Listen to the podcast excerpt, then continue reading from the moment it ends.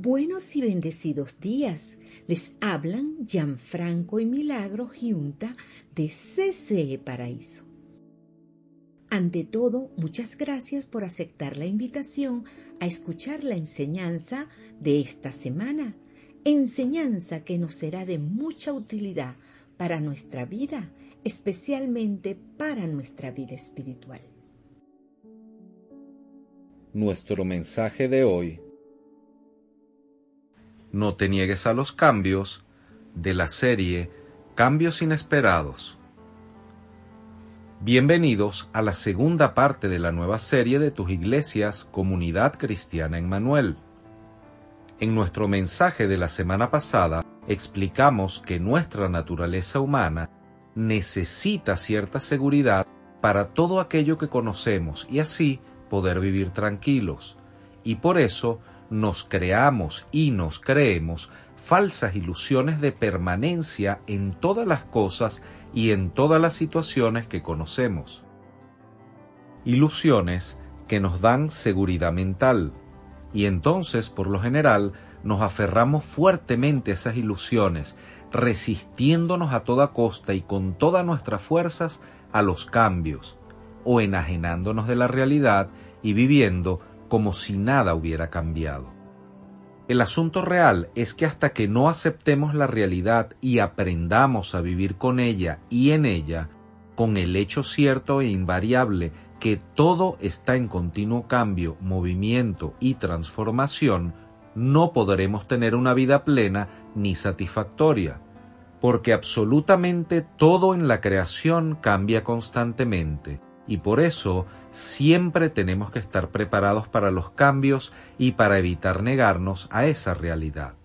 Hoy, en nuestra segunda parte de esta serie, queremos comentarles que no debemos negarnos a los cambios. Los cambios son realmente buenos, solo debemos entender que todo va a cambiar y estar preparados para los cambios. De hecho, Dios nos aconseja para evitarnos dolor y sufrimiento que no nos apeguemos ni nos amoldemos al mundo actual, es decir, al mundo que conocemos, porque siempre va a estar en continuo cambio. Esto nos hace recordar la historia de algunas empresas que se negaron a cambiar y fracasaron. Por ejemplo, Blockbuster. Blockbuster se negó al cambio y quebró. Blockbuster era la cadena de alquiler de videos más grande del mundo y contaba con miles y miles de tiendas en todo el mundo y millones de usuarios. Su negocio era simple: te entregaban una película y te cobraban por el alquiler. Para el año dos mil, a principios del dos mil, Netflix era una muy pequeña empresa de alquiler de videos, pero su modelo de negocios era distinto al de Blockbuster. El pago era por suscripción y no ponían multas por retraso. Pocos conocen que lo que originó la creación de la compañía que hoy conocemos como Netflix es que precisamente Blockbuster le cobró cuarenta dólares de multa porque se retrasó en devolver la película. Y Reed Hastings, el creador de Netflix, se ideó una forma como competir y mejorar con ese servicio del que él se sentía bastante mal como usuario debido a que le pusieron una multa que costaba casi el doble de lo que costaba la película. Con todo eso, Reed Hastings buscó a John Antioco, quien era el presidente y C E O de Blockbuster, para proponerles trabajar juntos. Pero John Antioco lo tomó como una burla y rechazó la oferta. Blockbuster llegó a tener casi nueve mil cien locales en todo el mundo.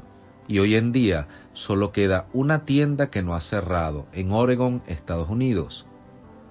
Por el contrario, sabemos hoy en día dónde está Netflix, en todos los países del mundo y en cada uno de los televisores de cada usuario. Por eso, debemos estar siempre, constantemente, siendo autotransformados, renovando nuestros conocimientos, nuestras expectativas y, muy especialmente, renovando nuestros pensamientos. De hecho, el apóstol Pablo nos dice en la carta a los Romanos, Romanos doce dos, no se amolden al mundo actual, sino sean transformados mediante la renovación de su mente. Así podrán comprobar cuál es la voluntad de Dios, buena, agradable y perfecta.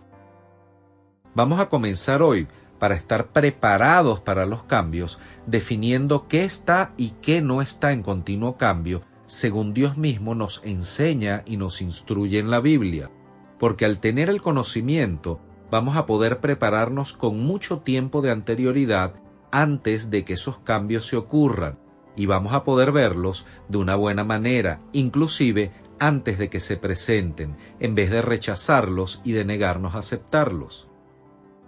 El hecho de que todo cambie es entendible, porque todo lo creado es susceptible al paso del tiempo. Por ejemplo, la ropa se deteriora, la pintura de los vehículos se cae, el friso de las casas también. Absolutamente todo con el paso del tiempo está en constante cambio y transformación. Nosotros, los seres humanos, medimos en el mundo físico tiempos, distancia, largura, peso, velocidad, gravedad, temperatura, profundidad y todas estas cosas lo hacemos para tratar de estar prevenidos ante el cambio. Por el contrario, las cosas de Dios no podemos medirlas porque Él es el Creador. Ahora bien, es muy común hacerse la siguiente pregunta: ¿por qué todo tiene que cambiar constantemente? Todo ser vivo que tiene células vive el mismo proceso de cambios constante. Nace, crece, se reproduce y muere.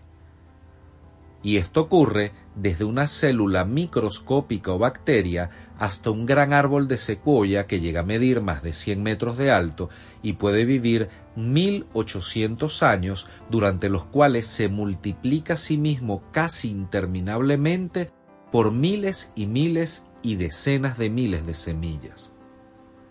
Dios en su palabra nos da la respuesta de por qué todo tiene que cambiar constantemente en Jeremías veintinueve once. Porque yo sé muy bien los planes que tengo para ustedes, afirma el Señor, planes de bienestar y no de calamidad, a fin de darles un futuro y una esperanza. Dios nos dice que todo cambia constantemente y que es para nuestro bienestar, y Dios no miente. Por lo tanto, los cambios son necesarios para transformarnos y así llegar a un futuro mejor con Dios y a una esperanza eterna en Él. Porque si nada cambiara, entonces nosotros tampoco nunca cambiaríamos para mejor. La única manera que cambiemos es que todos nuestros escenarios, situaciones y vivencias estén en continuo cambio. Entonces, si todo está en continuo cambio, movimiento y transformación, y si esos cambios son para nuestro bien, así no los entendamos en el momento, solo nos queda deducir y concluir que si nos aferramos a lo conocido o si nos negamos a los cambios, solo sufriremos, y mucho. Porque las preguntas que debemos hacernos son: ¿estamos realmente preparados para que cualquier escenario de nuestra vida, familia, economía, salud, país o inclusive del continente en el que vivimos cambie drásticamente y de forma radical en solo unos minutos? ¿Sabemos cómo nos afectarían esos cambios? ¿Acaso hemos medido las consecuencias? ¿Podríamos nosotros subsanar esas situaciones? ¿Tenemos la solución para afrontar esos cambios exitosamente? ¿Realmente nos hemos preparado para afrontar los cambios en nuestras vidas? Si no tenemos respuesta para estas preguntas, entonces no podemos estarle echando la culpa a Dios de las situaciones desconocidas que se nos van a presentar, y por eso debemos comenzar a hacer caso de aquello que Dios nos recomienda en amor a través de la Biblia, porque así vamos a evitarnos las tristezas del mundo, que son dolor y sufrimientos innecesarios, que vienen con cada cambio para los cuales no nos hayamos preparado. Porque si no aceptamos los cambios de buena manera, sin darnos cuenta, nos vamos a encontrar peleando en contra de la voluntad de Dios, y a Dios no le gana a nadie. Hay que aclarar que no es la voluntad de Dios que nosotros vayamos de una situación difícil a otra situación difícil. El asunto es que si decidimos huir de las situaciones, eso va a mover nuestra situación un poco más atrás y se me va a volver a presentar. Tal vez pueda verse un poco diferente, quizá un poco mejor o un poco peor, pero realmente va a ser lo mismo o inclusive una situación menos favorable, porque Dios quiere enseñarnos que Él es suficiente para cualquier problema. Si no aprendemos enfrentando los cambios hoy, que Dios es suficiente para cualquier problema, se nos va a repetir situación tras situación hasta que podamos entenderlo y aceptarlo. Porque Dios tiene un plan que sobrepasa cualquier problema que estemos encarando o que estemos enfrentando en este momento. Este es el punto. Es peligroso concentrarse más en el problema que en el propósito de su existencia. Porque si hacemos esto, nos vamos a encontrar flotando a la deriva y arrojándolo todo por la borda porque no vamos a poder lograr obtener las soluciones por nosotros mismos.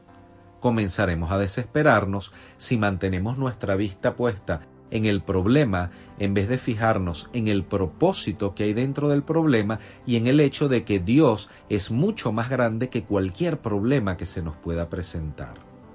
Dios jamás nos rechaza y se encarga y ocupa de cuidar de nuestros intereses, porque Él y en Él va a ser tomada toda situación difícil o de cambio que estemos atravesando, aun la más terrible, y Dios la va a usar para que tengamos un buen propósito en nuestras vidas. Y así, a la larga, va a florecer una mayor gloria en Él y por Él. Recordemos que Dios es mayor que cualquier problema al que nos podamos enfrentar. Claro, es difícil ver cómo Dios obra y actúa en una situación mala cuando uno está en el medio, porque estamos en el ojo del huracán. Sin embargo, más tarde, y viéndolo por los retrovisores del pasado, al considerar todo lo que pasó, nuestra perspectiva de lo sucedido va a mejorar, y nosotros vamos a poder ver que Dios estaba haciendo lo que debía hacer, en el momento en el que debía hacer, y que además usó esa situación de una forma mucho más importante y con mayor propósito para nuestras vidas de lo que pudimos entender en ese momento. Cuando uno entiende esta verdad, puede recordar esa vivencia y decirle a los que nos hicieron pasar momentos difíciles o desagradables: ustedes procuraron hacernos daño, pero Dios le dio la vuelta al asunto y lo usó para bien en mi vida. Ustedes procuraron destruirme, pero Dios tomó eso y lo utilizó para edificarme. Ustedes procuraron e hicieron todo lo posible por derribarme, pero Dios me hizo más fuerte, más maduro y más sabio. Porque suceda lo que suceda, aunque perdamos alguna batalla o aunque parezca que estamos perdiendo alguna batalla, Dios ya ganó la guerra y el desenlace está en sus manos, es solo cuestión de tiempo. Dios es lo suficientemente Dios como para darle un giro a cada fracaso que podamos ver y hacer que esos supuestos fracasos obren para bien y se conviertan en éxito. Claro, si nosotros se los permitimos y aceptamos los cambios en nuestras vidas. Recordemos que no existe ni la mala ni la buena suerte. Lo que existe realmente son las buenas decisiones y las malas decisiones basadas en la preparación o en la falta de preparación que nosotros tengamos ante el cambio en cada área de nuestras vidas. Así que pareciera que debemos forzosamente aceptar los cambios que se van a ocurrir de forma cien por ciento segura en toda la creación y en nuestras vidas. Pero lo que no debemos olvidar es que el único que jamás cambia es Dios, ni su palabra, porque Dios es inmutable. Y existe una gran ventaja en que Dios no cambie, porque si Él no cambia, podemos poner toda nuestra confianza de forma ciega y absoluta, sin ningún tipo de temor ni de dudas en Él y en su palabra, porque como Dios no cambia, Él sí es total y absolutamente confiable y fiel. Dios es indudablemente fiel y por eso es que nos debemos apoyar en Él sin temor a equivocarnos ni a caernos, porque cuando ponemos toda nuestra fe solo en Dios, en Jesucristo, es cuando podemos estar totalmente seguros que estaremos seguros. Números veintitrés diecinueve. Dios no es como los mortales, no miente ni cambia de opinión. Cuando Él dice una cosa, la realiza. Cuando hace una promesa, la cumple. En los estudios superiores universitarios de planificación se aprende que siempre debemos estar preparados para los cambios y también que debemos trazar o dibujarnos un mapa para trazar estrategias preventivas y así adelantarnos a todos los posibles escenarios de cambio que se puedan ocurrir en nuestras vidas, desde los cambios que pudieran ser los mejores o los más placenteros hasta aquellos escenarios que pudiéramos considerar como los peores. Es algo así como tener un abanico de posibilidades de cosas que se pueden suceder ante cada uno de los cambios. Son distintas hojas y comenzamos desde la mejor o la que pudiéramos decir que está más llena de luz hasta la más oscura o la peor, la que tiene menos luz. Y entonces ahí es cuando vamos a estar bien preparados para todo tipo de cambio porque vamos a saber qué hacer, pues tendremos una estrategia planteada para cada escenario. Segunda de Corintios ocho once. Lleven ahora a feliz término la obra para que, según sus posibilidades, cumplan con lo que de buena gana se propusieron.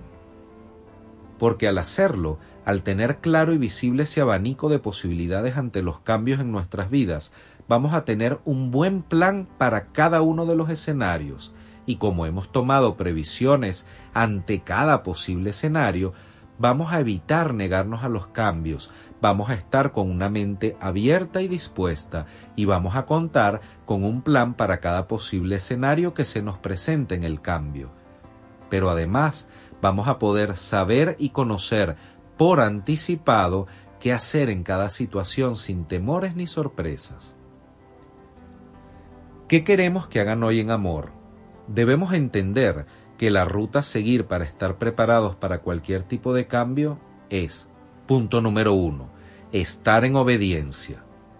Si estamos en obediencia a la palabra de Dios, si nos esforzamos en hacernos cada día más obedientes a sus principios y preceptos, como lo es amar a Dios por sobre todas las cosas y al prójimo como a nosotros mismos, el Señor nos va a recompensar y vamos a estar bajo su cobertura.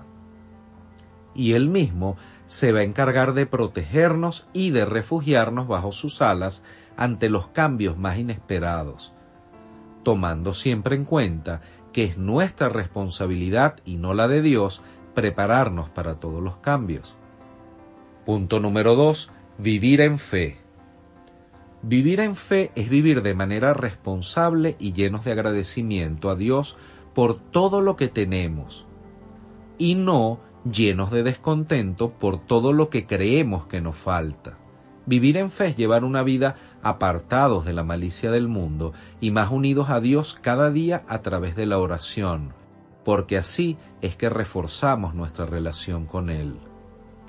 Porque la verdad es que cada uno de nosotros ya tenemos todo lo necesario para hacer lo bueno a los ojos de Dios. No nos hace falta nada más para agradar a Dios que justo lo que ahora, en este preciso momento, cada uno de nosotros tenemos. Vivir una vida en fe es hacer lo correcto a los ojos de Dios aunque nadie nos esté mirando, porque cada palabra, pensamiento o acción sembrada va a dar grandes frutos a los cuales nos tendremos que enfrentar y a consecuencias que tendremos que asumir. Y estas consecuencias o nuevos cambios serán agrandadas según lo que cada uno de nosotros haya sembrado. Porque vivir en fe es entender que Jesús dio su vida por cada uno de nosotros y que nosotros debemos anteponer lo que queremos hacer a lo que debemos hacer por amor y por amor a aquel que nos amó primero. Primera de Tesalonicenses cinco dieciséis al dieciocho. Estén siempre alegres, oren sin cesar, den gracias a Dios en toda situación, porque esta es su voluntad para ustedes en Cristo Jesús. Amados hermanos, amadas hermanas, Si estamos en obediencia a la palabra de Dios, si actuamos en amor y si llevamos una vida responsable y en fe, no nos negaremos a los cambios porque veremos nuestras propias vidas como las manifestaciones verdaderas y con propósito del amor de Dios. Y más bien, vamos a poder prever los cambios y por eso, en vez de resistirnos a ellos, nos abrazaremos y vamos a aceptar todo tipo de cambio inesperado, porque vamos a entender que los cambios ocurren en la voluntad de Dios, porque siempre es buena, agradable y perfecta.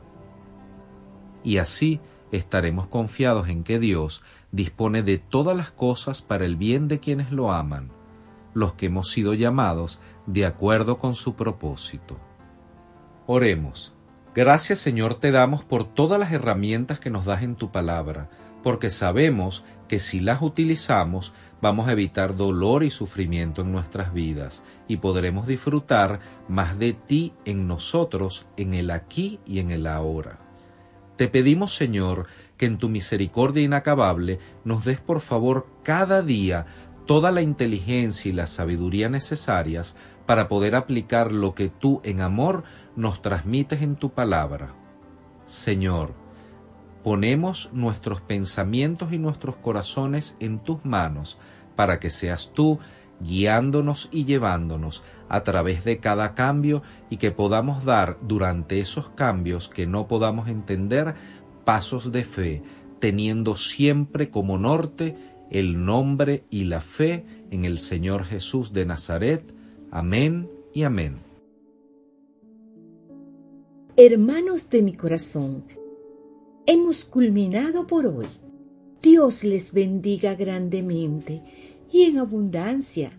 Les amamos en el amor de Cristo y les invitamos a escuchar la próxima semana el mensaje de C C E Paraíso.